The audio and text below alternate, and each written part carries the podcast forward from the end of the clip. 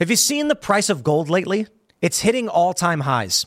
And when it comes to investing in gold, check out Noble Gold Investments. They have a track record of excellence that's second to none. Just look at their thousands of five star reviews on Trustpilot, Google, and the Better Business Bureau. Customers rave about their knowledgeable staff, smooth investment process, and life changing results, which you can see for yourself online. That's the kind of reputation you can count on.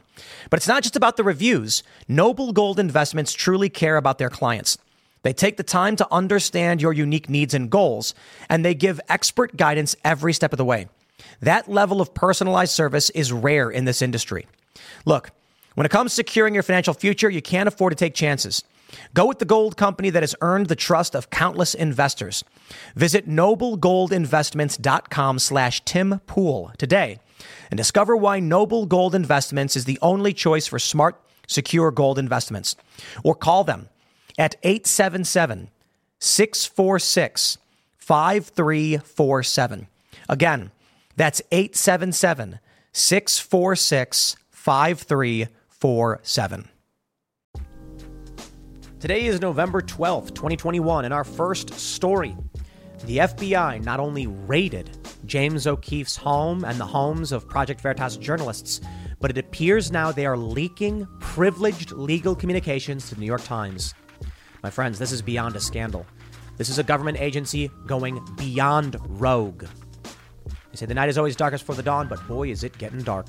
In our next story, the media brings in the Antifa leftist from the Rittenhouse trial who lies and contradicts his own testimony from the hearing, but it seems Rittenhouse may actually win. In our next story, the judge agrees with the defense on the gun charge, saying there is an exemption. If you are 16 or 17 years old, you are allowed to bear a rifle, a long gun, in which case, he's kicking that instruction to the jury, and Kyle may be acquitted on at least the gun charge. Now, closing arguments are Monday, so we'll see how it plays out.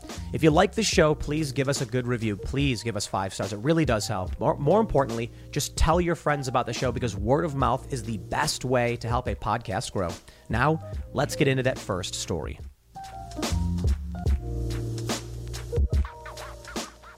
Last night during the live show over at Timcast IRL, towards the end of the show, we got word that not only we already knew this. The FBI raided Project Veritas, but not only had they raided them, they had seized privileged legal communications and were leaking them to the New York Times. I won't mince words.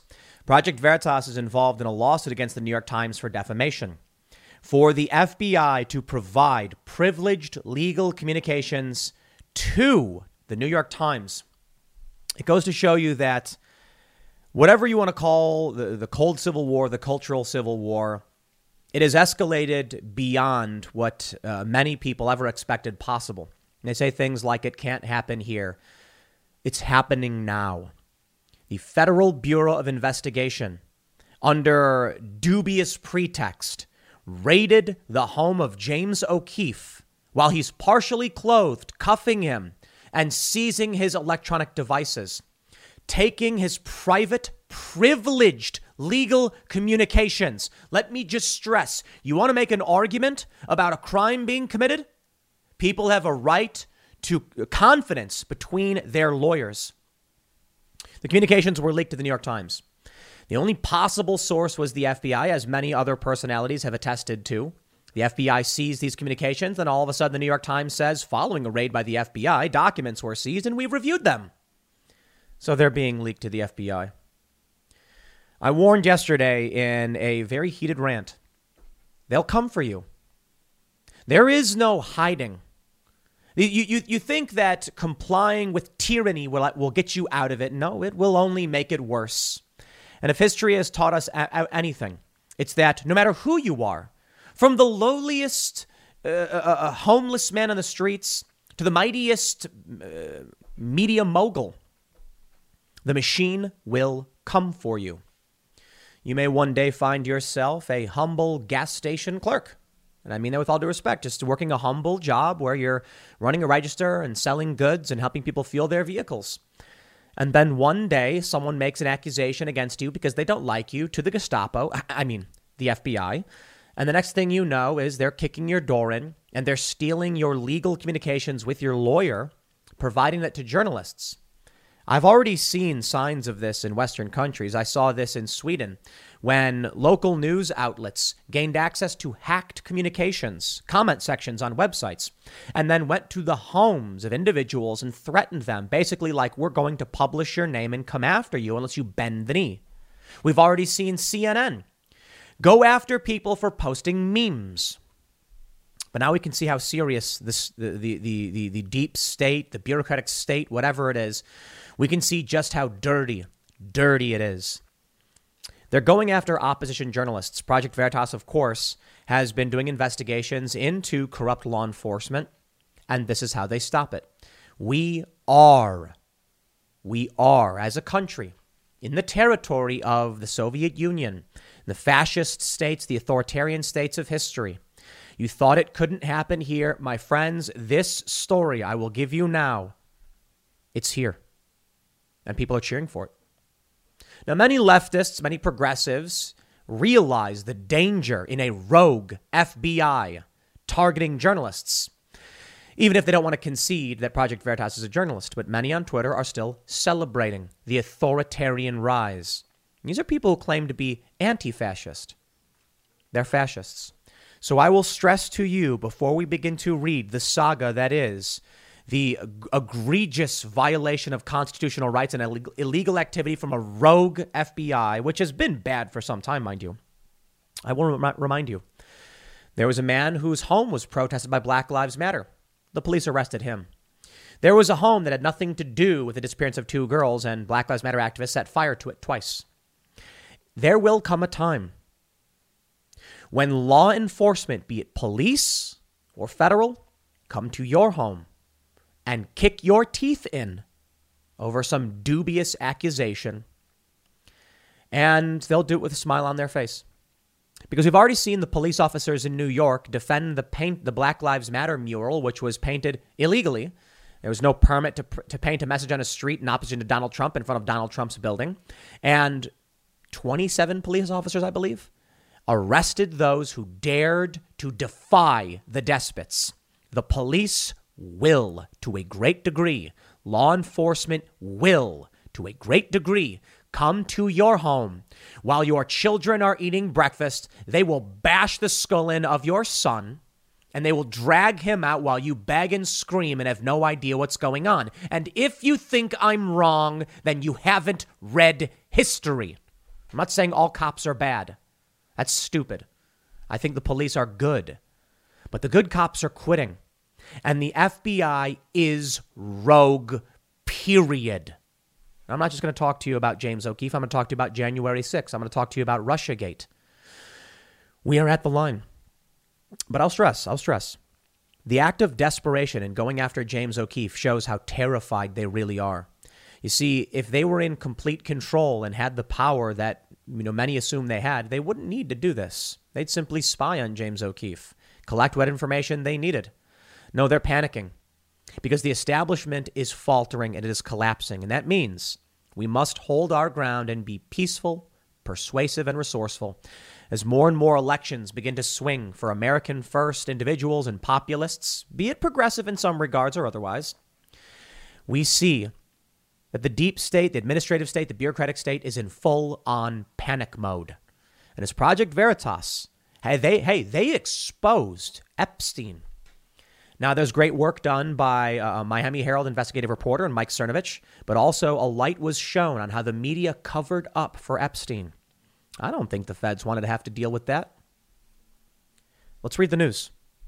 Before we get started, head over to timcast.com, become a member to get access to exclusive members only segments on the Timcast IRL podcast. And with your membership, you are helping us do a lot.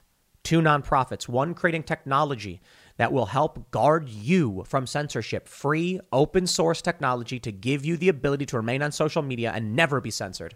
And another to fact check the liars in the media. Both will, will go, have launched, but they will enter full swing after the new year for tax purposes. And you're also helping fund journalists.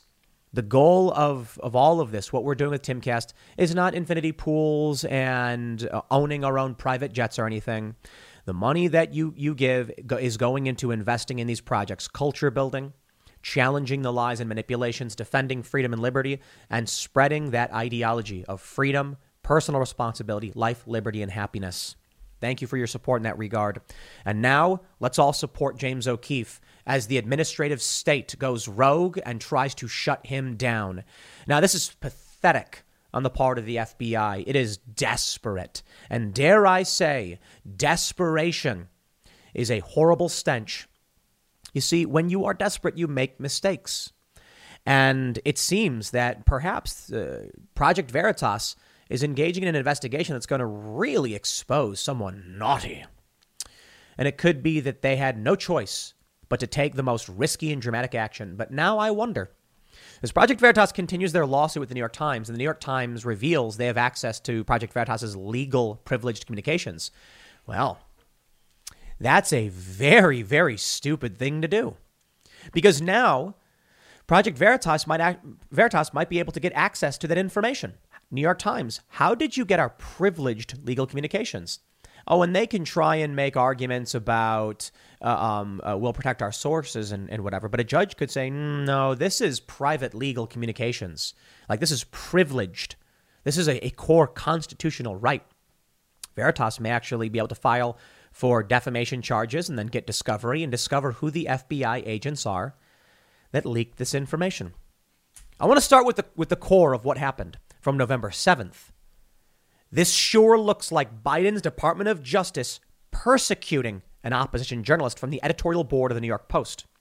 Recession and inflation are here. Gas, housing, and everyday goods are up, way up. And you want to be ready for any situation. So, what would you do if there's no food on the shelf? ARC Heirloom Seeds are here to help. Did you know 99% of seeds sold today can't reproduce? With Heirloom Seeds, you only have to plant once, then you can grow year after year, giving you and your family stability and security because things are getting crazy out there. Our all in one seed kit provides everything you need to grow your own food. This premium seed kit has over 65 varieties, 50,000 seeds, and stores for 15 years. You'll also get our exclusive seed guide to make growing a no brainer. ARC Seed Kits is a family owned and operated business and the most trusted name in the nation for over 15 years. Our mandate is to get heirloom seeds into every home in America. Go to arcseedkits.com today and get free shipping by entering promo code podcast. That's arcseedkits.com, promo code podcast. Get your seeds, get prepared, get growing. arcseedkits.com. They say you don't have to be a fan of James O'Keefe's style of journalism to be worried about how the government is reacting to it. The FBI and Manhattan federal prosecutors are investigating the case of Ashley Biden's diary. The president's daughter says it was stolen in a burglary last year. An obscure right wing website wound up publishing what it says are pages from it about 10 days before the election. O'Keefe says someone shopped the diary to his Project Veritas, claiming Biden had left it somewhere. His outfit didn't use it, in part because it couldn't verify it. He says he informed law enforcement of the whole thing. But he has some ties to the outfit that did publish, which seems to be why feds raided the homes of several current or former Veritas employees before dawn, in O'Keefe's own case. He's outraged the feds urged him not to go public with the subpoenas, but someone dropped a dime to the New York Times, which started calling for comment an hour after the first raids Thursday morning. Journalists can't be prosecuted for publishing stolen materials unless they were part of the theft and the theft in question seems to rise to a federal crime. Shield laws normally mean law enforcement can't make reporters reveal a thing about their sources, even if they didn't publish anything. Journalists regularly publish materials that had been leaked or even taken. Consider the Times running President Donald Trump's tax return. Unless the feds know something about Veritas sanctioning the burglary, the diary does not warrant pre dawn raids. It has all the marks of a political vendetta. That's not at all a good look for a Biden Justice Department, already in ill repute for intimidating parents who just ask questions at school board meetings. That was the initial report. The initial report that raids occurred on James O'Keefe and his staff, and the New York Times got advanced word, meaning somebody told the New York Times the raids were happening. It gets worse. In a new story from the New York Times, we have two journalists, Adam Goldman and Mark Mazzetti. They write Project Veritas and the line between journalism and political spying. Documents show how the conservative group worked with lawyers to gauge how far its deceptive, deceptive reporting practices could go before running afoul of federal laws. Now, this is what's called false framing. All news organizations have legal departments. In fact, when I worked for an ABC News company, they instructed me to talk with lawyers about the legalities of reports we had done. That is to say, if York, the New York Times is being fair and correct, I can state definitively that ABC News and Univision regularly meet with lawyers to gauge how far they can go before breaking the law. Now, that's a ridiculous framing. Journalists are just trying to make sure they're not going to get sued or charged if they cross certain lines. Why? Well, some states have one, two, or all party consent. For what James O'Keefe does, undercover reporting, it's probably common that he goes to his lawyer and says, If I go to California and secretly record someone, am I in violation of the law? And the lawyer will then say, California as a two party consent state, yada, yada, yada. That is to say, that of course, He's talking with his lawyers to make sure he doesn't break the law. Why? Because if you operate in different states, different states have different laws. In the article, they say hours after FBI agents searched the homes of two former Project Veritas operatives last week, James O'Keefe, the leader of the conservative group, took to YouTube to defend his work as the stuff of responsible ethical journalism. Project Veritas has long occupied a gray area between investigative journalism and political spying. Stop. Full stop. False. That's a lie. Channel 4 in, in the UK has done undercover sting operations. Undercover journalism has existed for a very, very long time, probably forever. So, no, that's just false framing. That is, in fact, an opinion. To say that Project Veritas is occupying a gray area between journalism and spying is an opinion. Of course, the New York Times won't say that. They say Internal documents obtained by the New York Times reveal the extent to which the group has worked with its lawyers to gauge how far its deceptive reporting practices can go before running afoul of federal laws. The documents, a series of memos written by the group's lawyer, detail ways for Project Veritas sting operations, which typically diverge from standard journalistic practice of employing people who mask their real identities or create fake ones to infiltrate target organizations, to avoid breaking federal statutes such as the law against lying to government officials. Now, it's possible that it wasn't actually the FBI who leaked this. There's a lot of steps in between. We don't know for sure. I think it is reasonable to conclude, however, and in my opinion, that is the case, and thus the thumbnail and title of this video are my opinions. When you have a raid on James O'Keefe, and the New York Times gets wind of that raid, someone informed the New York Times the raid occurred. Is it possible the people who got raided got raided and then called the New York Times to let them know it was happening? Sure, but extremely unlikely. Is it possible that someone who did, who is uh, one of these journalists, who likely does not have access to privileged communications between Veritas and its lawyers, leaked them to uh, uh, to the New York Times? Yeah, really unlikely. Is it possible that James O'Keefe, likely one of the only individuals with access to privileged communications, leaked them to the New York Times? No, he's currently in a lawsuit with the New York Times. But maybe there's somebody at Veritas who has access to these emails or broke in or did something, and maybe somehow the New York Times gained access to them. Occam's razor suggests, in the absence of evidence, the solution that makes the least amount of assumptions tends to be the correct one. If on more than one occasion the New York Times got access to information pertaining to the FBI, it's likely it's the FBI who's leaking it. And if documents were seized by Project Veritas and we now know that a federal judge ordered them to stop exfiltrating the data, and somehow privileged legal communications ends up in the hands of the New York Times, it is likely the FBI doing it. Again, I will absolutely entertain the possibility it wasn't, but I think most of us believe it is reasonable to conclude that is the case. I want to be fair and make sure I can frame it and, and make sure you understand. We don't know exactly who did this. Will Chamberlain, he's a lawyer, he tweeted The FBI raided Project Veritas on a pretext and is now leaking their privileged communications to the New York Times. This is a scandal. He says, these are classic privileged communications. Project Veritas asked for a legal opinion on potential journalist activities. That opinion is a privileged communication. No idea what Adam Goldman, NYT, was thinking here. He should be subpoenaed tomorrow and forced to reveal his criminal source. I didn't even think about the fact that Project Veritas is currently in litigation with the New York Times. Makes it all the more appalling that the New York Times would publish Veritas's privileged communications. If the New York Times has these memorandums why wouldn't it also have Project Veritas's privileged communications that relate directly to Project Veritas's lawsuit against the Times? This is just a massive, massive scandal. The New York Times delenda est. This isn't journalism. This is straight up theft. Hey, Adam Goldman, New York Times, maybe you should have gotten a legal opinion for the in house lawyers at the Times before you went and published privileged legal advice from an adversarial party. MEAWW states FBI alleged to have leaked Project Veritas legal memos to New York Times for hit piece. Alleged. Alleged. The Department of Justice has been accused of tipping off the New York Times about recent raids on Project Veritas's current and former employees. The attorney also the attorney also suggested federal, prosecu- uh, federal prosecutors may have leaked the group's legal communications to the newspaper Project Veritas. The undercover group founded by conservative journalist James O'Keefe has come under fire has come under the federal scanner over the alleged theft of a diary belonging to President Joe Biden's daughter. Veritas considered publishing the diary, so we, we know the details of that. He didn't. During an interview on Fox News Thursday night, O'Keefe's attorney, Harmeet Dillon, slammed the Times report as a hit piece and demanded to know if the DOJ had leaked the legal memos to the newspaper, which would be deemed an extraordinary and illegal move.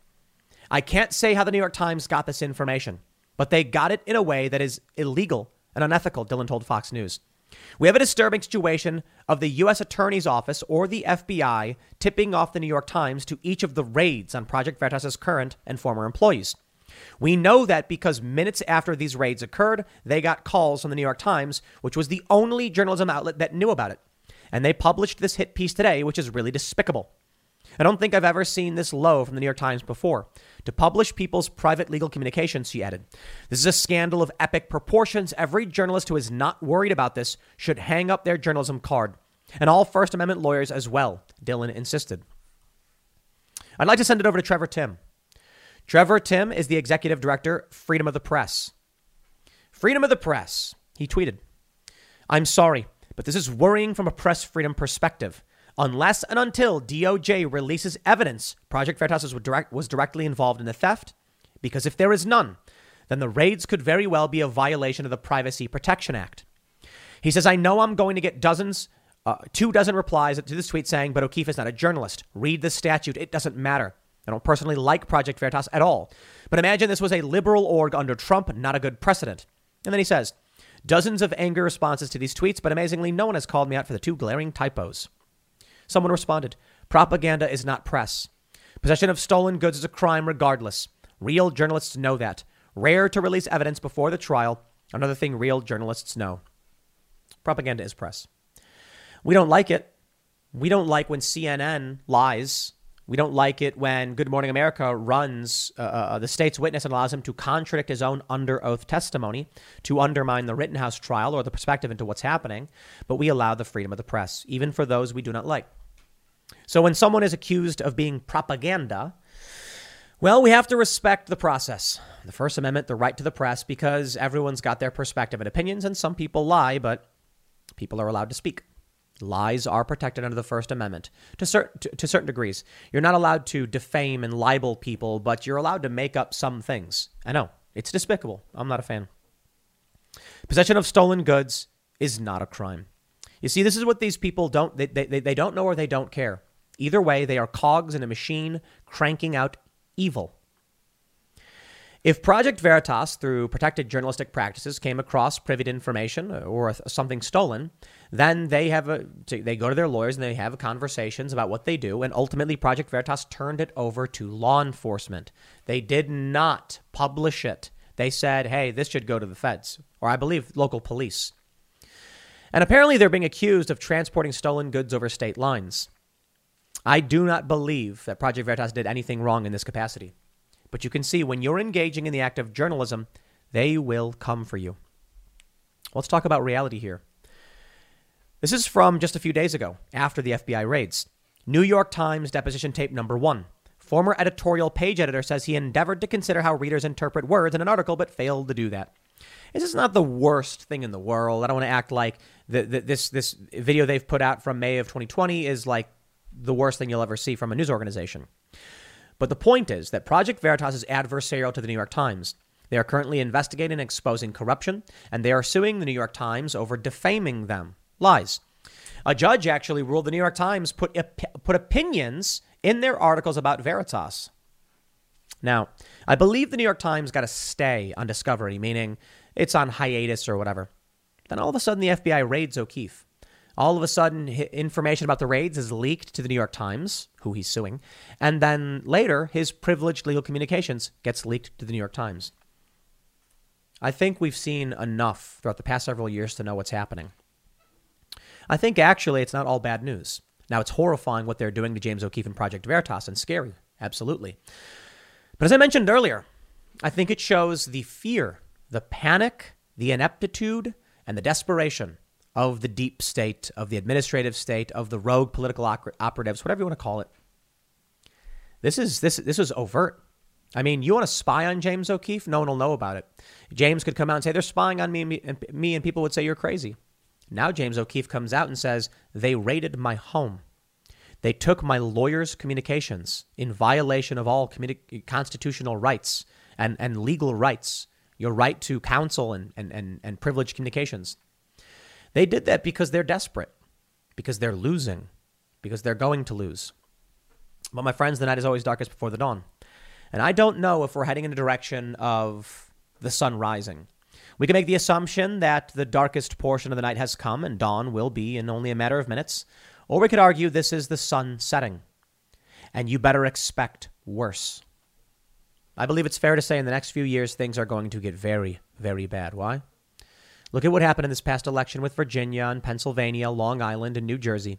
The Democrats got obliterated. I mean, they just lost. It was bad. New Jersey almost lost. Some people have questions about what's going on up in New Jersey, but there may be a recount. You look at the state senator in New Jersey who spent only 153 bucks and won. Didn't even really campaign. People just don't want Democrats to win.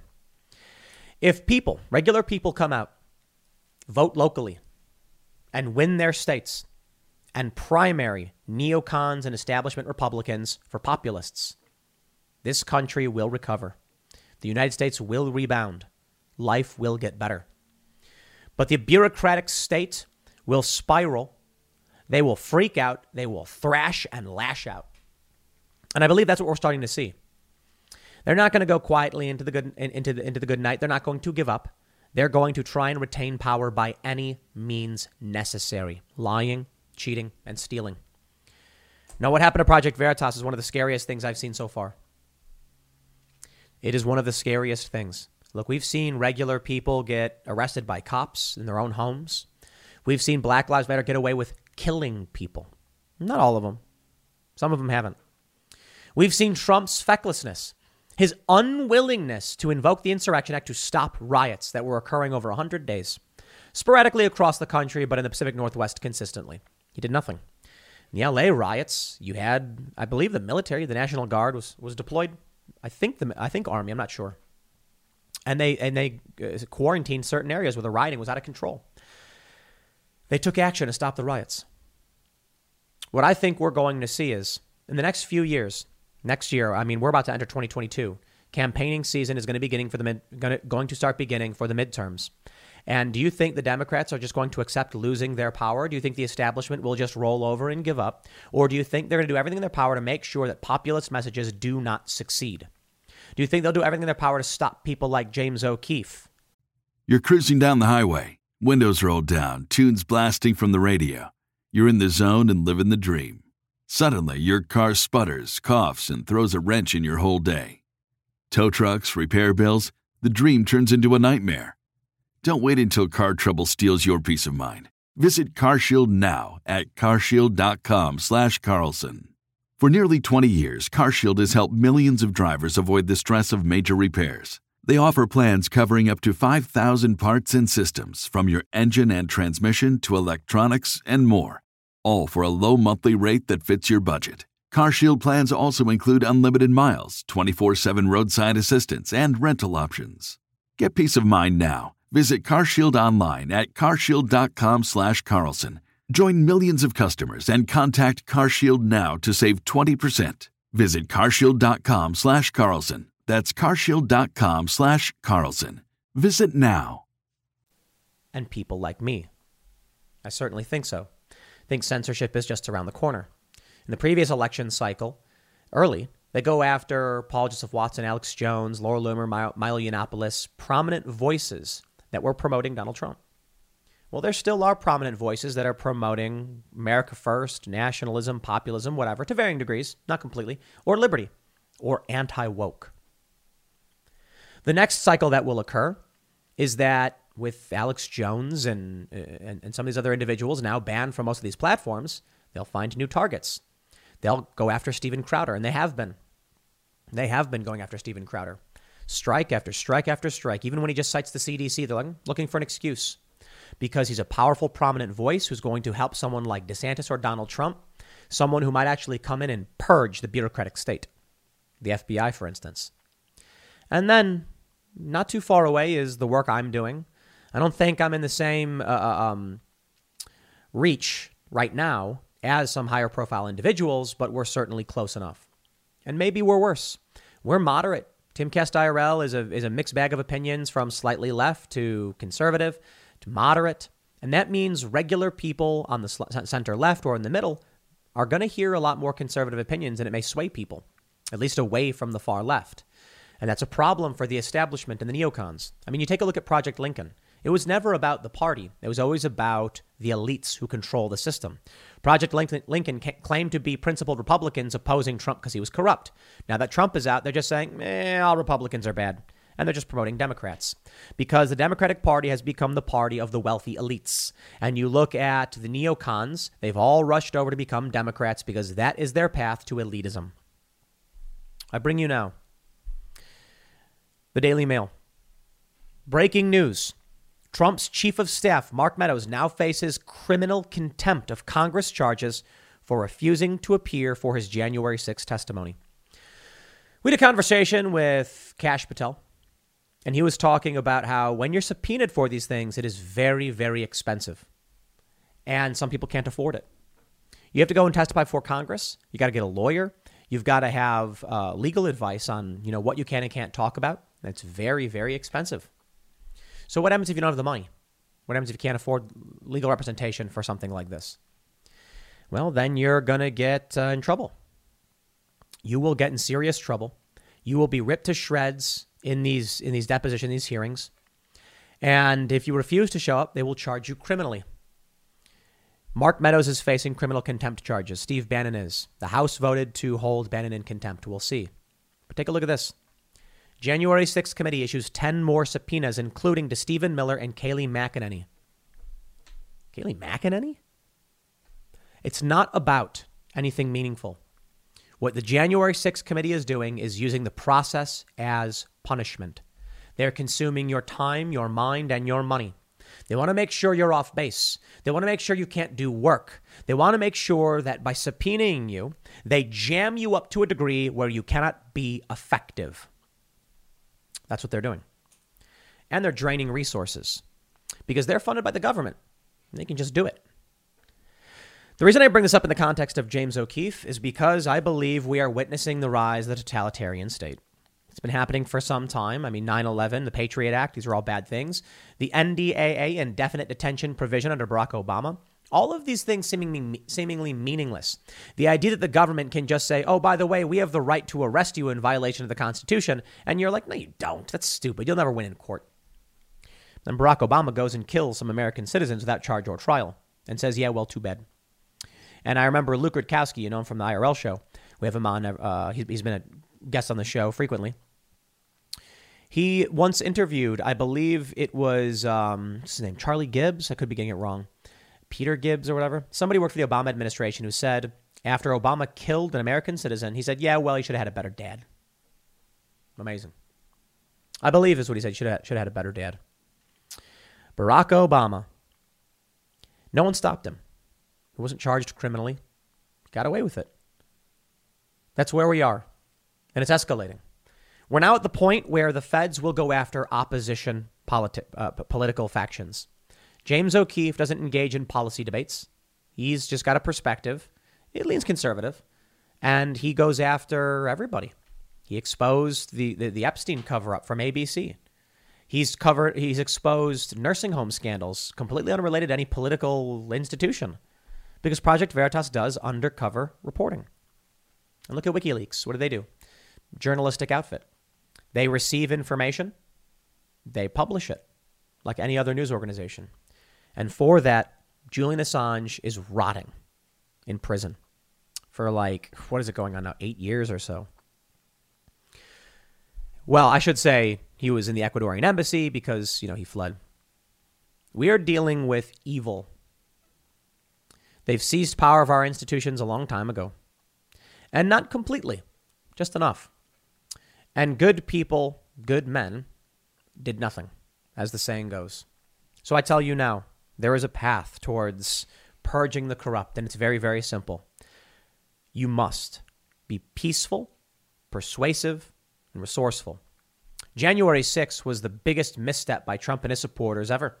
It gave the establishment all of the fuel they needed to deploy tens of thousands of National Guard and bolster federal law enforcement, and now they're expanding the Capitol Police nationwide. Because violence is a trick. We are not in the 1600s or the 1700s. We're in fourth and fifth generational warfare. Peaceful, persuasive, resourceful tactics are the only that work. You know how I know? Donald Trump won. How did he win? People voted for him. And now you have a narrative that voting is pointless and that's a lie and that's wrong. Don't let people make you believe it. Because Youngkin won in Virginia. Is it perfect? No. Are the Republican is the Republican Party going to save you? No. It's it's a it's a step in the right direction. It's a victory, a major victory. The next thing you need to pay attention to as we watch this go down, you must vote in your local elections. Find out who your state senator is, who your state rep is. Vote for people who believe in freedom. Win these legislatures, and we get closer to a potential convention of states. Maybe not a perfect solution, but at the very least, your state can then pass laws to protect your rights. Primary the incumbents, Republican, Democrat, or otherwise. Even, listen, in the Democratic Party of the progressive insurgency, in the Republican Party of the populist insurgency, in the Libertarian Party, you have the Mises Caucus. Change is coming. And I believe we're on track to win. But the night is always darkest before the dawn, which is to say, expect worse. But stay vigilant. Vote locally. Look, the midterms are coming up. Get active in these primaries. And hopefully things don't result in national divorce or anything, you know, violent. Hopefully that never happens. There's, it's already bad enough to see what's happening in the streets in Kenosha and what might happen now with the verdict in the Rittenhouse case. We got to make sure we throw our support behind Project Veritas. So make sure you guys are helping support them. You know, you can go to projectveritas.com and you can make donations to Project Veritas to help them fight their legal battles because they may be one of the only true journalistic enterprises in the United States right now. I hope you're paying attention. And I hope you are speaking out. Or forever hold your peace. Things will get worse. If we all stand up right now, if everyone did, they'd get better overnight. Let's win some elections. Let's take back control of our respective states. Let's let's let's primary the incumbent crony establishment and bring in real real candidates who represent us and prove the American system works. And we will not let these corrupt cultists destroy it. I'll leave it there. Next segment's coming up tonight at 8 p.m. over at youtube.com slash timcastirl. Thanks for hanging out, and I'll see you all then. One of the state's key witnesses, one of the perpetrators of the attack on Kyle Rittenhouse, Gage Grosskreutz, appeared on Good Morning America and then CNN to clarify the statements he made while he was under oath. In his news statements, he's basically saying he didn't point a weapon at Kyle Rittenhouse, and he did this on national television, and they let him do it. To be fair, on CNN, Anderson Cooper said, I'm going to play the clip from the trial. And I respect it because in the clip from the trial, the defense says it wasn't until you pointed your weapon at Kyle Rittenhouse, advanced on him with your hands down, gun pointed at him, that he shot you. In that video, Gage Grosskreutz says yes. And that is under oath. Now he appears on TV and says, no, I didn't. And we're supposed to believe him. Worse still, many people will believe him. I believe the Good Morning America interview was, was gross misconduct on the part of the press. And as for CNN, I actually think they did a good job. Now, the dude still went on TV and tried lying, but good on Anderson Cooper for playing the clip because I think we've got to rely on people to understand the truth. Now, tribalists are still going to deflect and be like, oh, see, you know, the, the defense tricked him or something. But I think there's a big difference between being under oath and being on TV where you can say whatever you want. On Good Morning America, that's that's what he was basically told by uh, what's the guy's name, Michael Strahan or whatever. He was like, "You can just say whatever you want. You're you're safe here." And he's like, "Okay, I didn't point the gun at him." Yeah, because you're not going to get charged for perjury for lying to TV. But on the stand, when this dude admitted he pointed a weapon at Kyle Rittenhouse, yeah, that is under oath. So again, I, I will stress, I will stress. In the interview with uh, uh, with CNN, Anderson Cooper says, "I want to play the, the the clip from the trial." And let's see if Twitter loads it. It's not loading it. All right, whatever. You get the point. He actually plays the clip. Now, there's a few things that uh, need to be addressed as far as it goes with media lies and how the court's been manipulating and cheating. And I think one of the big stories right now is how many leftists are waking up to the truth. You see, someone like Gage Grosskreutz going on TV and lying, it may keep some of the NPCs trapped in bubble world where they only hear the lies and the nonsense. But a lot of regular people, a lot of leftists, a lot of progressives have been watching the trial and seeing them on Twitter has been shocking. Notably, we talked about Ana Kasparian. But now we have a bunch of other people. We have smaller Twitter users and we have high profile verified accounts saying, I was wrong and I'm sorry. This is, this is the way uh, uh, the culture war has been working. There are those of us who know the truth. They, they will claim in the media that anybody who says the truth is right wing. They'll accuse me of being right wing when I'm clearly not politically right wing. But as they continue to draw the dividing line between honesty and deception and say that honesty is right wing and deception is left wing, well, then I guess sure. What does left and right really mean? I mean, when we're talking about economics or uh, uh, progressive issue, uh, progressive versus traditional issues, cultural issues, then left typically means uh, it typically means like command economy, centralized control via the government, and typically means progressivism. And the right typically means free market enterprise, decentralization, and liberty. I don't really think that makes sense in the big picture because there are left libertarians. But but if we're really talking about the culture war, then I can tell you this. The reason why they accuse me of being right wing, because I'll tell the I'll tell the truth. Kyle Rittenhouse was acting in self defense. Aha, that means you're right wing. Oh, now all of these leftists are starting to watch the trial and they're like, wow, we were wrong. And therein lies the big problem that we have in this country. The press is unsalvageable.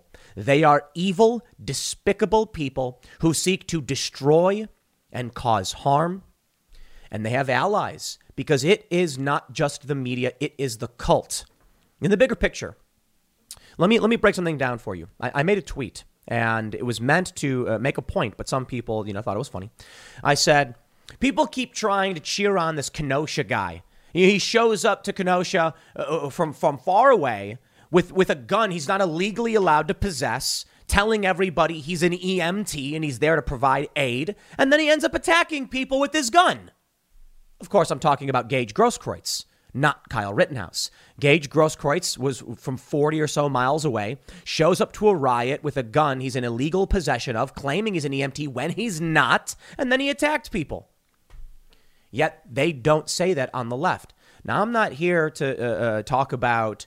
Uh, I'll, I will point out those similarities between Kyle Rittenhouse and Gage Grosskreutz. It's important. The media doesn't do it. The media keeps saying the, the lone survivor and the wounded EMT. He's not an EMT. Apparently, his EMT license expired like four years ago, so three years before the event in question. And I don't know if that, for sure that's just preliminary information that's come out through various reports. Uh, so I want to make sure I'm being clear because I didn't actually go into the database and then ask the, the, the courts or whatever if his paperwork is legal. But he's not an EMT. He's as an, he's he's an as EMT as Kyle Rittenhouse is. Take a look at this. Let me pull up some more tweets and show you what's going on. In the trial, there were several attempts to lie and cheat on the part of the prosecution. And so when I talk about criticism of the media, uh, Good Morning America allowing this guy to go on TV and lie, Good Morning America also called Kyle Rittenhouse a murderer and had to delete the tweet. But I want to talk about how the prosecution also, these are evil people. We must not, look, in the past, I'd say something like, never attribute to malice that which can be explained by incompetence. It's called Hanlon's razor. I still stand by Hanlon's razor. However, the point about what can be explained by incompetence, this is the important point. Never attribute to malice that which can be explained by incompetence. You cannot explain the prosecution's multiple attempts at violating the Constitution and admitting false evidence as incompetence. Incompetence is fool me once, shame on you. Fool me twice, shame on me. Incompetence is like this dude made a clear mistake. When the, pros- when the prosecutor is told explicitly, do not admit that as evidence. And then he does. That is not incompetence. That is willfully violating a court ruling and getting admonished for it. And then when he yelled, when he questions Drew Hernandez the other day, Drew Hernandez, a journalist, and he says, you, you say you're a journalist, but you put out opinion. And Drew's like, what? And he like looks at the judge like, what, what, what is this? The prosecution trying to bring up political bias in a trial with a fact witness who has testified to what they saw, their bias meaningless. They're under oath. Regardless of their bias, they've made a fact statement. If you think they're lying about it, then bring perjury charges. But this is what they do. Evil people have been encroaching in our institutions. Let me show you this image. This is Gage Grosskreutz who showed up to a riot with a gun he was in illegal possession of, who is not an EMT, who was a revolutionary there for political purposes, who has said, Long live the revolution, who attacked Kyle Rittenhouse with no knowledge of what had happened. I want to stress this point for everybody. They say things like he was trying to stop a mass shooter definitively proven in court not true. Gage Grosskreutz testified he didn't know about any shooting. He didn't witness any shooting. He had no reason to believe that Kyle Rittenhouse had committed any shooting. All he knew, according to his own testimony, was that Kyle Rittenhouse said he was working with the police. And based on that information alone, he ran at him and pulled out a gun and pointed it at him. Now, it is not true. Kyle Rittenhouse never said he was working with the police. But Gage Grosskreutz in multiple police statements, said that's what he thought. So, in his frame of mind, he was thinking, police informant, I will pull out my gun and attack. This narrative is, is uh, of stopping a mass shooter is bunk. Now, in his testimony, he said it's a very large caliber rifle. I'm nitpicking here a little bit because a 223 is not a very large caliber caliber rifle. The reason why we use five so 223 and 556 are interchangeable. They're not the same rounds. I believe 556 has higher uh, uh, chamber pressure, so typically faster, higher velocity and things like that. But they're they're interchangeable, meaning they look almost identical. The size of, of the round. The, the, the again, the pressure I believe is different. You can't put a 556 in a 223, but you can put a 223 in a 556. That being said, it is not a very large cal- caliber rifle. Two, two, three, and five. Uh, we, we use five, five, six typically because in war, in combat, you want to be able to carry more rounds. The idea being that these are particularly powerful, and being able to fire more rounds is better than being able to fire one big round. But as you can see in the image, there are many, many more rounds that are much, much larger. The, the next, I believe, you know, fairly common round, a 308 or a 762, are particularly larger. So when he says it's a very large caliber rifle, in fact, when it comes to a rifle, a 223 is particularly small. Now I'm not going to say it's a, a, a, 17, you know, super mag or whatever. You know, they're they're very small, but they they have high velocity and they'll like vaporize a beaver or whatever, uh, a ground, whatever it is you're firing upon but it's not a very large caliber rifle.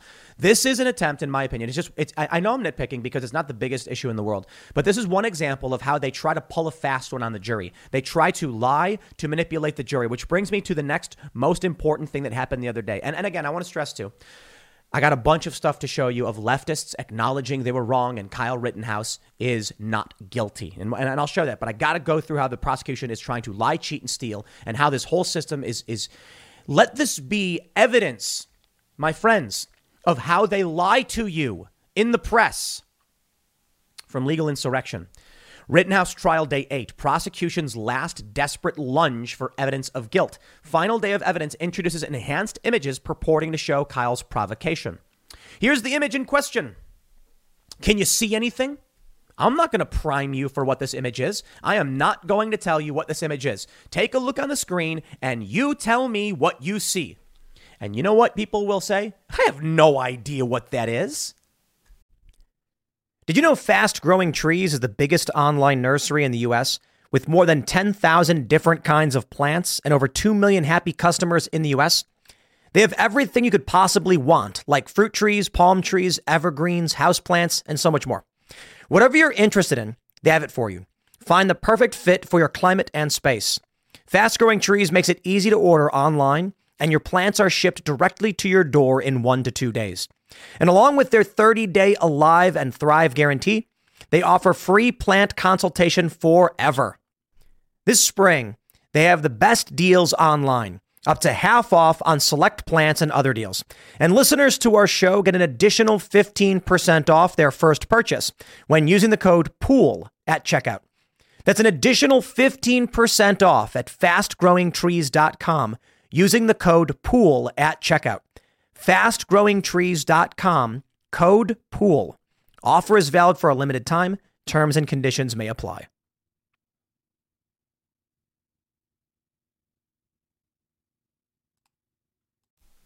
Because in reality, you don't. So, this is the image that was admitted, which is fake. A fake image. That's right. It's fake. Let me explain. A drone had been filming the night in question. The prosecution got it only the previous week. It was admitted into evidence. You don't really see much of anything new on the drone footage. However, the prosecution, having now a grainy, incomprehensible bit of footage, purported, they, they claimed to the jury that it shows Kyle Rittenhouse pointing his weapon at people before he was attacked by Joseph Rosenbaum and Ziminski, who was armed. And in fact, you can't see anything in this video. Now, here's where it gets really important. The original image is a, is a crop from a video, and it is very blurry and grainy because the drone was too far away to actually see anything. The image on the left is an artificially enhanced image using a computer algorithm that injected information that is not from the video. The defense wasn't capable enough to explain to the judge why this should not be admitted, and it should not be. But because they couldn't explain simply to the judge, it ended up getting admitted. Now, it is a desperate Hail Mary that I don't think will convince the jury of anything because you literally can't see anything. But it is shocking to me how the prosecution used fabricated evidence. And it is shocking to me the judge allowed it. It is shocking to me the defense did not have the wherewithal to explain it's not a real image. Let me explain. Pixels, you know what pixels are? Great. Um, I'm using 4K monitors, which is I uh, I don't what is the exact number, like 2,180 or whatever uh, pixels in one direction. But let's go by uh, uh you know like 1080p, 1080, 1080, 1080 pixels, little tiny dots that broadcast a color.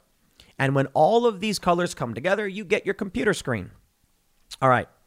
I will simplify. I want to I want to explain some of the nitty gritty that they tried to explain, but I, I can simplify this for you in a second. What the defense kept saying, which is very confusing to the layman, is that when you use when you use uh, uh, algorithmic manipulation on these images to enlarge them, pixels are added to the image. He asked the expert for the prosecution, "What color pixel is being added?" I don't know, he said. I don't know how the algorithm works but it's a forensic software we use. Okay. So then the, def- the prosecution says to the judge, Your Honor, with all due respect, the defense is trying to manipulate, they're trying to use your ignorance of technology against you to prevent you from using what is simply an enlarged image. A lie. And the judge said, I, I don't understand. Okay, we'll let the jury decide. I'll make it very simple for all of you to understand how evil these people are.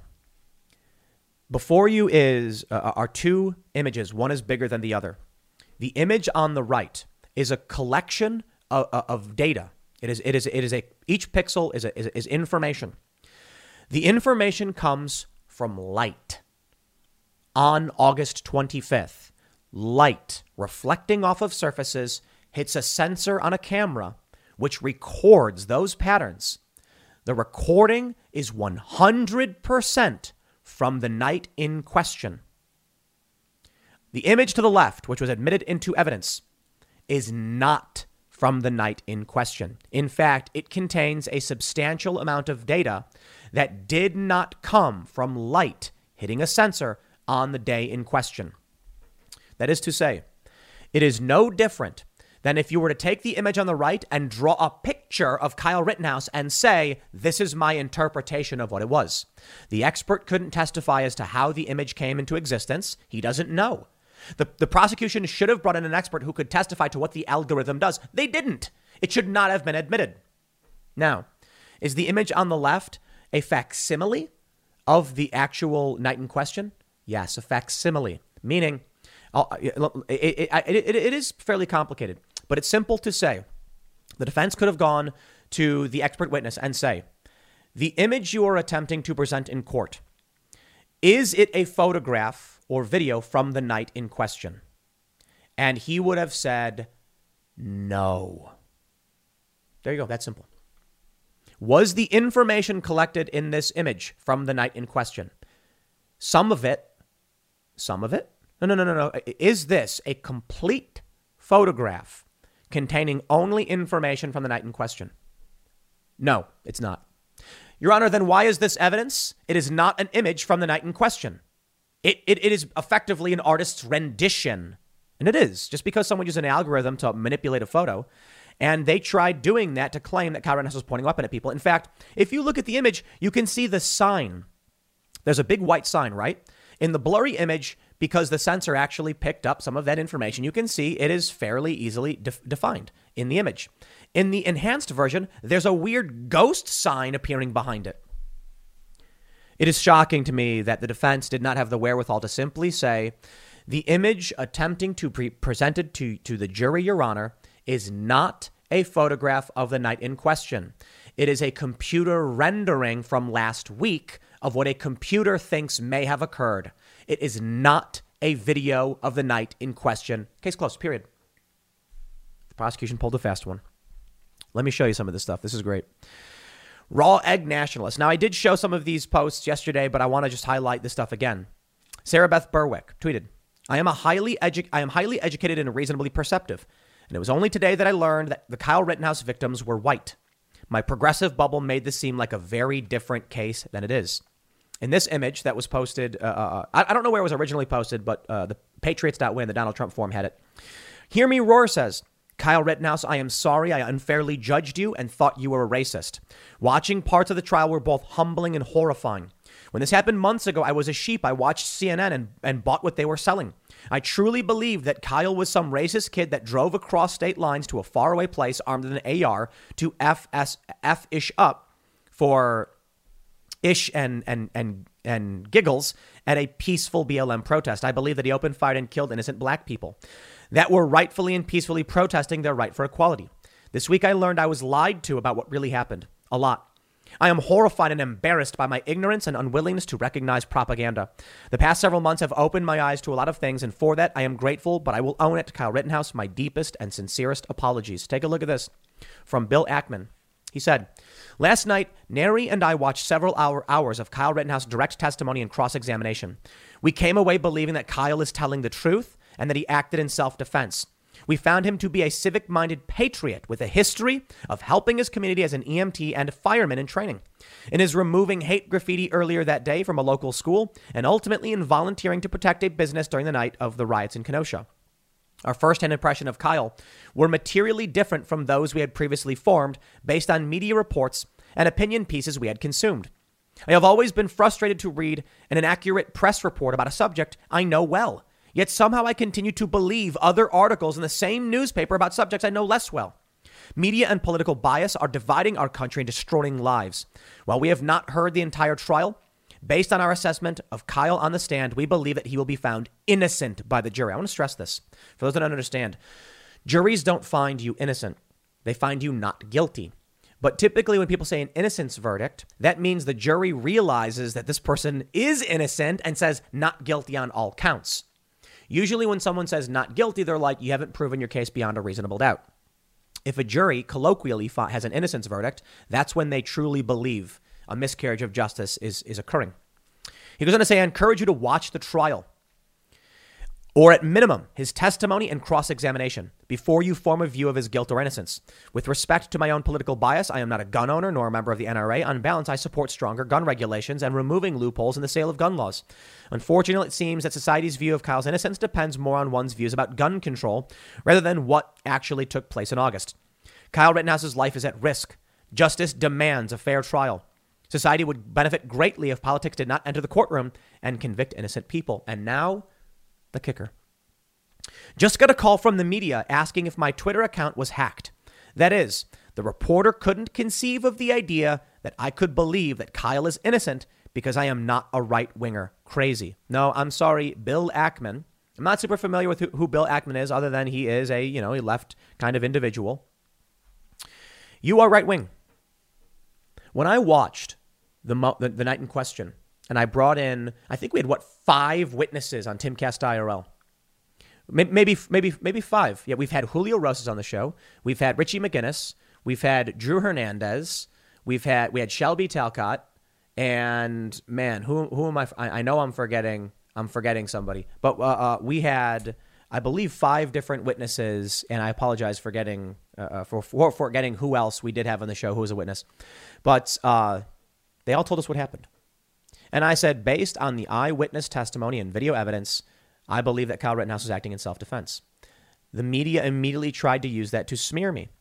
And they put it my Wikipedia page saying Tim Pool openly defended Kyle Rittenhouse. And I know what the goal of that is because they were lying to people claiming that Kyle Rittenhouse did things he did not do.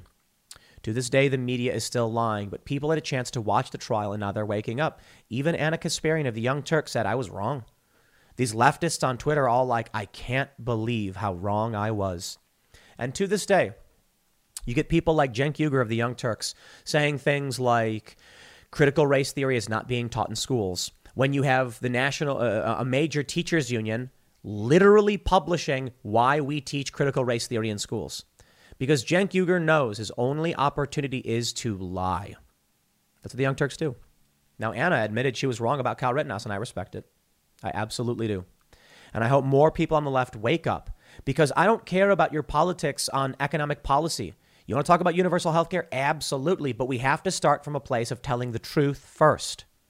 Now, I look at universal health care. I've long been a supporter of that and environmental regulations and, and, and policies of, of a similar nature. But there becomes a big challenge when the government, when the establishment political powers and the media lie I don't believe centralizing power over our healthcare in the hands of the government would be a good thing. I believe they will use that to harm people. In which case, as much as I would prefer basic level of health care for everyone, a decentralized system is better. Which brings me to my more modern view on how we could have universal health care, a voucher system. Everybody pays taxes. Some people pay more taxes than others because they make more money, or we have a progressive tax system. And then you receive uh, a, voucher and you're able to go to privately run hospitals. And they and when you go for healthcare, you have government funding for that healthcare, but you can choose to go wherever you want. That creates market competition, but the ability of everyone to get access. Not a perfect uh, solution, not a perfect at all. And maybe it won't work, the fact is, giving the government final say in how all of our healthcare is done would be a disaster. And I'm learning this because I'm watching the lies, the cheating, and the stealing. And people, we need to wake up to this and we need to wake up others. Share this video with people you, who, who don't realize what's going on. Watch Freedom Tunes. Go to Freedom Tunes and look at the latest video that he put out about Joseph Rosenbaum, the man who died that night. He had committed atrocities against children. And it's very important you understand this. I can't say the crime he committed against a child because YouTube would probably give me a strike or, or, or, or do something negative to this video because Joseph Rosenbaum had just gotten out of a mental hospital. He was sentenced to prison for 15 years for committing the most serious crime you can commit against a child short of taking their life. And arguably, maybe even not, maybe the most serious crime against a child. Wait till you read Snopes. You think I'm joking. Mm-mm. You think I'm being facetious. No, no, no, no, no. You go read Snopes about Joseph Rosenbaum, and you will throw up after reading about who this guy is and what he had done. And people need to understand that detail. I'll leave it there. Next segment's coming up at 1 p.m. on this channel. Thanks for hanging out. I'll see y'all then. One of the most contentious aspects of the Kyle Rittenhouse case is the gun charge because many progressives, leftists are saying no matter what happened that night, no matter who is at fault, Kyle Rittenhouse is guilty because he was in the process of committing a crime and self defense does not apply in this regard. Wrong, not true. And if that was true, there wouldn't even be a trial. But, ladies and gentlemen, we have big news. Sort of it appears the judge has agreed finally with the defense that Kyle Rittenhouse was legally allowed to keep and bear that rifle, which effectively means, uh, well, it should be tossed out, but the judge stopped short and said he was going to provide his instructions to the jury. Uh, I'm sorry, he's going to provide the defense's request for instruction to the jury. I don't know if this means the defense has won across the board but it certainly seems like, based on the rhetoric the judge has provided, he is going to state, he is going to give instructions to the jury which say, take into consideration the provision that says the law only applies if you are under the age of 16. Okay, I got to slow down here. I got some tweets to show you. I got an article from Andrew Branca, the injustice of the gun charge against Kyle Rittenhouse. This goes out Kyle Rittenhouse very well may be acquitted of all charges. But I don't think the judge is ready to toss the whole charge. I think the judge wants to give a full set of instructions to the jury, and there was a lot going on here. You're going to love this. The state said to the judge, Your Honor, the law makes no sense. And the judge said, If it makes no sense, you're out of luck. How is a regular person supposed to live their life if the law, as read, makes no sense? In which case, how could a judge instruct a jury to enforce a law that makes no sense against someone who is abiding by the statutes of that law? Long story short, we have all long since argued the gun charge against Kyle Rittenhouse is incorrect. Initially, after the night in question, I said the law plainly reads you cannot have a dangerous weapon under the age of 18. And then I said if he's in the process of committing a crime, I don't think he's going to have a strong defense because someone might say he was committing a crime. I was wrong. Talk to experts, and they said read the exemptions only if you are under 16. Amazing. Now, this may actually be a technicality that the law was broken but I do think you can read the law and understand, as it's being drafted, what the legislation of Wisconsin meant when they created this law. To put it simply, a law gets drafted and says you can't have a weapon under the age of 18, a dangerous weapon. And then it goes to committee and they all discuss it. And someone says, What about if I'm going hunting with my kid? Your kid could be 12. And they say, Okay, all right, well, if you're supervising your kid and you're hunting, this won't apply to you. And someone said, Come on. My 16, 17 year old kid co- can't go out and hunt. It's Wisconsin. There's tons of rural areas. And said, oh, okay, okay, okay. So you have to be in violation of both of those provisions, basically. It makes sense. Meaning, if you are under, uh, this is my understanding, if you're 15 but with your dad or parent hunting, you can bear a, bear a gun. If you're 15 and with your dad in the middle of a street with a rifle, you can't. If you're 16 or 17, you are allowed to bear a long gun. Let me show you some of what's going on. This is all breaking right now. I had to push back my normal recording schedule because I'm sitting here listening to the live testimony, and it looks really, really good for Kyle Rittenhouse. Check it out. Uh, we're, we're, tracking Andrew Branca's commentary here. I think he's actually one of the best. He's an expert on self defense, and he's got a full breakdown of the gun charge. So I, am I'm, I'm going to read to you the injustice of the gun charge. You may have actually, I, I did talk about it the other day, but this is extremely relevant because this could pull the rug out from the entire case. The, one of the, look, Many leftists have come out, progressives, Democrat, whatever, saying, I realized I was wrong about Kyle Rittenhouse. He was defending himself. But to maintain the narrative, what we're seeing from still many Antifa activists, because they want to win, is, yeah, well, he was illegally possessing a weapon. Many people on Twitter have consistently said crossing state lines with a gun. Not true. He did not do that. And so once the news became irrefutable and everyone said, okay, he didn't cross state lines with a gun, they changed it to he crossed state lines and illegally obtained a gun. No, he did not. Law of self defense, Andrew Branca tweeted. I want to go through some of these tweets because I want to show you what, some, what the state was saying. It's amazing looking like Judge Schroeder is going to toss the gun charge. That would be the correct decision on these facts. The only correct decision on this charge on these facts. The judge is not biased. I wish he was. The left keeps saying he's biased. The judge didn't throw the charge out. He just said he's going to give the jury the full statute. The jury is likely going to acquit. But the judge, as a question of law, should say, Kyle's not under 16. This law can't, you can't charge him with a crime. It's, it's remarkable. Think about it this way.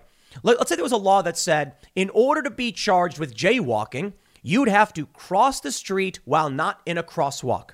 And then the state charges you with the crime of jaywalking and tells the judge he was in the crosswalk, but it was at the wrong light. How can you charge someone with a crime when you know it does not apply to what just happened? Okay, let me read more of this from Andrew Branca. Kraus, the ADA, says if you accept the defense's reading of the gun law, the law makes no sense. And the judge says if it makes no sense, you, state, are out of luck. The law does make sense. It's not hard to understand. The problem is the judge is sitting up there, not biased, trying to understand both arguments. And then the law is being read by the defense accurately. It says there's two provisions you must be in violation of, and Rittenhouse was not. The law was specifically crafted with exemptions. Think about it this way if you're under the age of 18, you can't have a handgun. If you're under the age of 18, but at least 16 or 17, you can't have a long gun. Think, let, let, let's put it this way Are you familiar with Romeo and Juliet laws? You, as an adult, cannot engage in adult activity with someone under the age of 18 in many states. However, most states then have a provision called a Romeo and Juliet law, which states if the person is within X amount of years of the individual, this law shall not apply. To put it simply, if you are 18 years old and you are a mature adult and you are having adult relations with someone who is 17, a minor, in many states, the strict reading of the law is you're abusing a child. But we've crafted Romeo and Juliet laws because we're like, dude, if the guy's one month older than his girlfriend, that is not abusing a child. And these cases have come up, which is why we have crafted these exemptions. I remember going over going over a story out of Illinois where a guy was like six months older than his girlfriend. They were both 17, but the family hated the guy. The day he turned 18, and their daughter was still 17. They called the police, and the police said a strict reading of the law states if you're over the age of 18, engaging in adult activities with someone under the age of 18, you have committed the crime of statutory. You get the point. And it's a travesty of justice. No one crafted the law expecting an 18 year old and 17 year old with only a few months of each other's birthday to, to, to, to, uh, to have, no one, no one believed that should, that should be a crime. In fact, in some states, it's three years, meaning an 18 year old can be dating a 15 year old. I'm kind of like, mm, yeah, that's, that's, that's pushing it, isn't it? Or a 19 year old and a 16 year old, or a 20 year old and a 17 year old. And once you're 18, it's off to the races. But exemptions are added to the law after the fact. The law will say something specific. What the defense, I'm sorry, what the prosecutor is trying to do is instruct the jury to ignore the relevant portion of the law. The judge is not having it. Chirafisi, the defense said, I argue the hunting language is irrelevant, simply says there is an exception, period. Our client qualifies for that exception, and the judge said it does say that. This is why I think it's it's it's annoying when the left is like the judge is biased. If the judge was biased, he literally agrees with the defense the gun charge should be thrown out and then doesn't throw it out. He's going to give it to the jury. Kraus, the, D, the, the, the, prosecutor says the title of the statute says person under 18. And even then, the judge says the rubric title is not part of the statute. I don't even know why I have to keep saying it over and over again, but I think this is very, very significant. At this point, it should be clear to everyone from the get go there's an exception in the law so that a 16 and 17 year old can bear a rifle on their own. Why? Because a 16 or 17 year old can go about defending themselves and their property or hunting or going to the range. And not only that, Kyle Rittenhouse testified that the reason he believed he was legally, legally allowed to possess the rifle in Wisconsin, not purchase, but possess, was because police told them that. Now, ignorance of the law is not an excuse for breaking it. But I certainly think at this point the judge should have just tossed it out. You're telling me the reason you had the rifles because the pol- you were told by officers you were allowed to. Yes. And when you showed up to this night in question, the police said, "Hi, thanks for being here." Yes. Every step of the way. And a strict reading of the law says, as someone who is 17, you are this. Law. It specifically says the law does not apply to you. I tell you what, man, this is crazy. Uh, so uh, the judge says, this is where it gets confusing. My intent is to submit what defense submitted. Their gun charge jury instruction. State must prove under 18 and that dangerous weapon was a rifle, shotgun, etc. Okay. The defense's instruction was to look at the relevant exemptions. All right. I want to break down for everybody. I know I, have talked a lot about this, but we're going to go in depth on the self defense as it relates to whether he has a gun illegally. I want to read you what what uh, uh Andrew Branca, Law of Self Defense, has to say about this, so we can just stop the arguments. Because I go on Twitter. And all these leftists are like, yeah, well, he illegally had a gun, so therefore, no, there wouldn't be a trial if that was true. Well, the gun was illegal anyway. No, that's a question of law for the judge or question of fact for the jury. It's not definitive. Although I think it's fair to say it is definitive, I'm saying the judge did not say as such and still won't give it up. From Legal Insurrection, in an article titled, The Injustice of the Gun Charge Against Kyle Rittenhouse. First, he writes self defense applies to Kyle's most serious criminal charges. The primary legal defense raised by Kyle's self is self defense. That legal defense of self defense is applicable directly to the charge of first degree intentional homicide of Anthony Huber, count three of the criminal complaint against Rittenhouse with a mandatory life sentence, and attempted first degree intentional homicide of Gage Grosskreutz. The legal defense of self defense is also applicable, albeit indirectly, to the charge of first degree reckless homicide of Joseph Rosenbaum, count one, 60 years, and first degree reckless endangering of unknown male jump kick man. In that a justified use of force against an intended target is by law necessary and reasonable, and therefore not reckless. And both of those men were actively attacking Rittenhouse and therefore presumably intended targets of his use of force. Right now, what we're talking about, the bigger picture here, is the jury instructions. Because the question of law is for the judge. He then tells the jury if the law state, states these provisions, read them, then you must determine whether or not the burden of proof has been met by the state. And if you believe beyond a reasonable doubt he's guilty, then you can choose guilty or not guilty. If the jury is given instructions which include a provision that says you, if you are under if you are 16 or 17 it doesn't apply to you effectively then the jury has to come back with a not guilty verdict let's read some more he says, uh, and, and, also I'll clarify too. Uh, there were arguments as to the lesser included charges. So they're saying, okay, if it's not a first degree murder, is it a, second? If it's not first degree reckless homicide, is it second degree or first degree reckless endangerment? The crazy thing about this, because the judge is not biased, the judge was like up for the jury to decide, and he's basically saying that if someone attacks you and you have a gun to defend yourself and you fire, you are being you you are potentially reckless because you fired your gun without checking your surroundings. I think that's insane. The defense argued if you are acting in self defense, you do not create a reckless circumstance. And they're trying to argue attempted reckless endangerment. And, and uh, uh the defense was like, how can you attempt to be reckless? Anyway, let's keep reading about the self defense. They say, it's somewhat more ambiguous to what extent the legal defense of self defense covers the charge of first degree reckless endangering with respect to journalist Richard McGinnis, good for 12 years, who was somewhat behind Rosenbaum and arguably endangered by the gunfire. Uh, of course, criminal recklessness requires the risk created be an unjustified risk. A justified risk is not sufficient, in which case, Rittenhouse wasn't trying to hurt Richie McGinnis. Richie McGinnis did not fear Kyle Rittenhouse and did not flee. Kyle Rittenhouse fired only to stop the threat before him. He was justified in his use of force I do not believe, and I'm friends with Richie.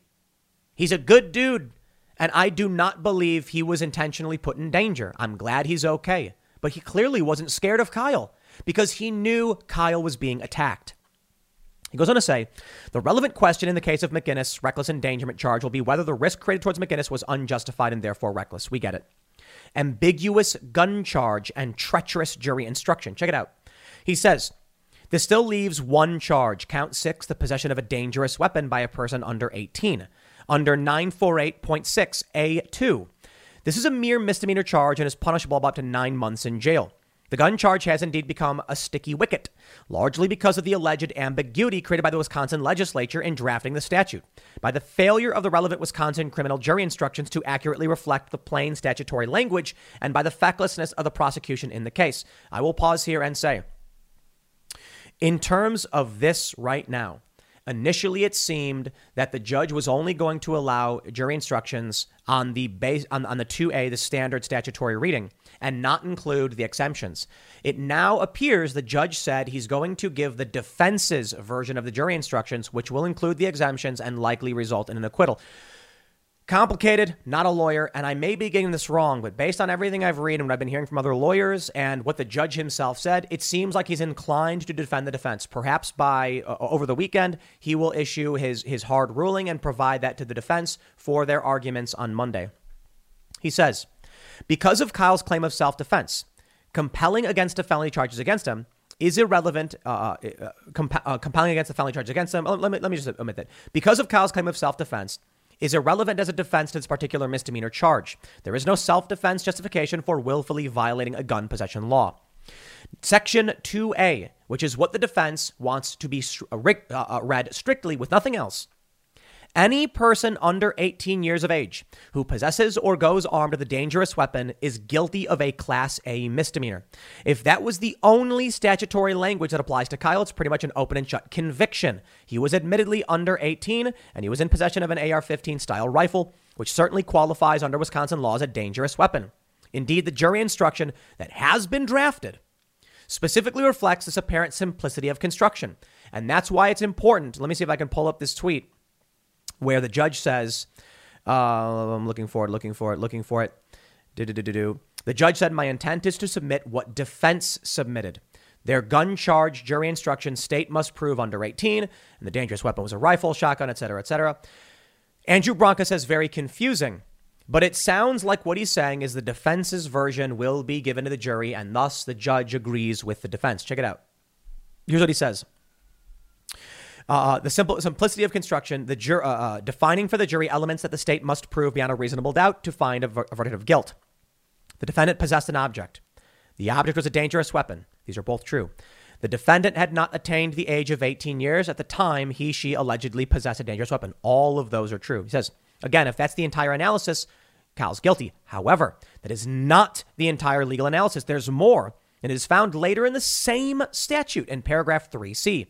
It says this section applies only to a person under 18 years of age who possesses or is armed with a rifle or shotgun if the person is not in compliance with SS 29304 and 29593.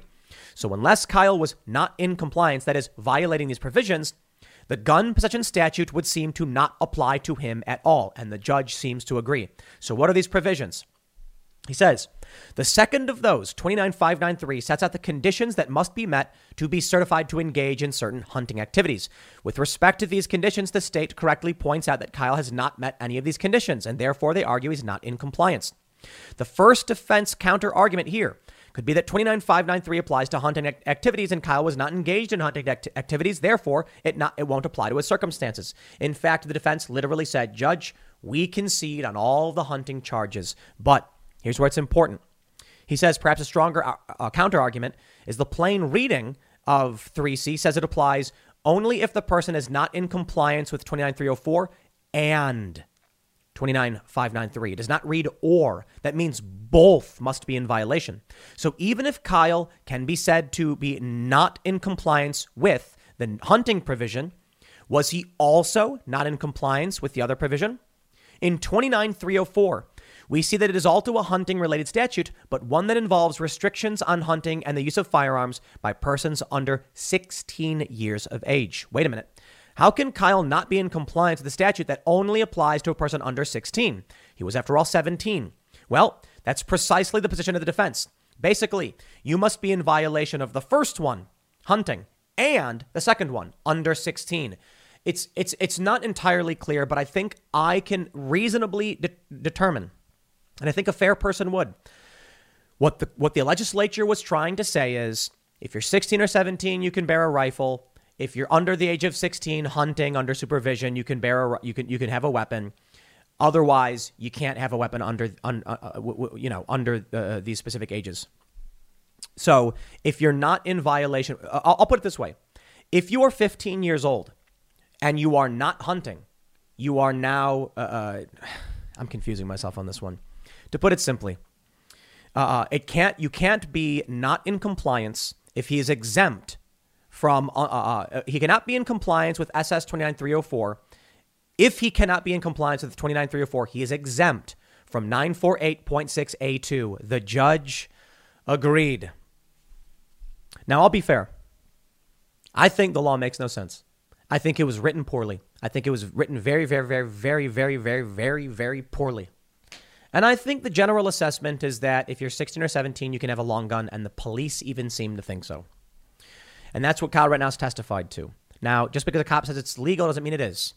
But I, I, I think it would be a travesty of justice for the law to read as it is and uh, uh for that to be used to criminally prosecute Kyle Rittenhouse, who was 17. I don't think it's relevant for the most part to the case. I think we're talking about the loss of life and self defense. So you have to be in violation of both of these provisions, meaning if you are hunting but under the age of 16, you are fine. If you are not hunting and you are under the age of 16, you have now violated both provisions and it is a crime. If you are not hunting and you are over the age of 15, 16 or 17, 18 or whatever, you are not in violation of both provisions, which means you are exempt if you are hunting and young, or you are not hunting, but at least 16 or 17. I think it's actually pretty easy to understand. I've had many people message me saying that up in Wisconsin, they'd go hunting when they were 12. And that's it. You are not in violation of both. Therefore, you are exempt. They could have written the law better, but I think this is a major win for Kyle Rittenhouse. I'll leave it there. Next segment's coming up at 4 p.m. over at youtube.com slash timcast. Thanks for hanging out, and we'll see you all then.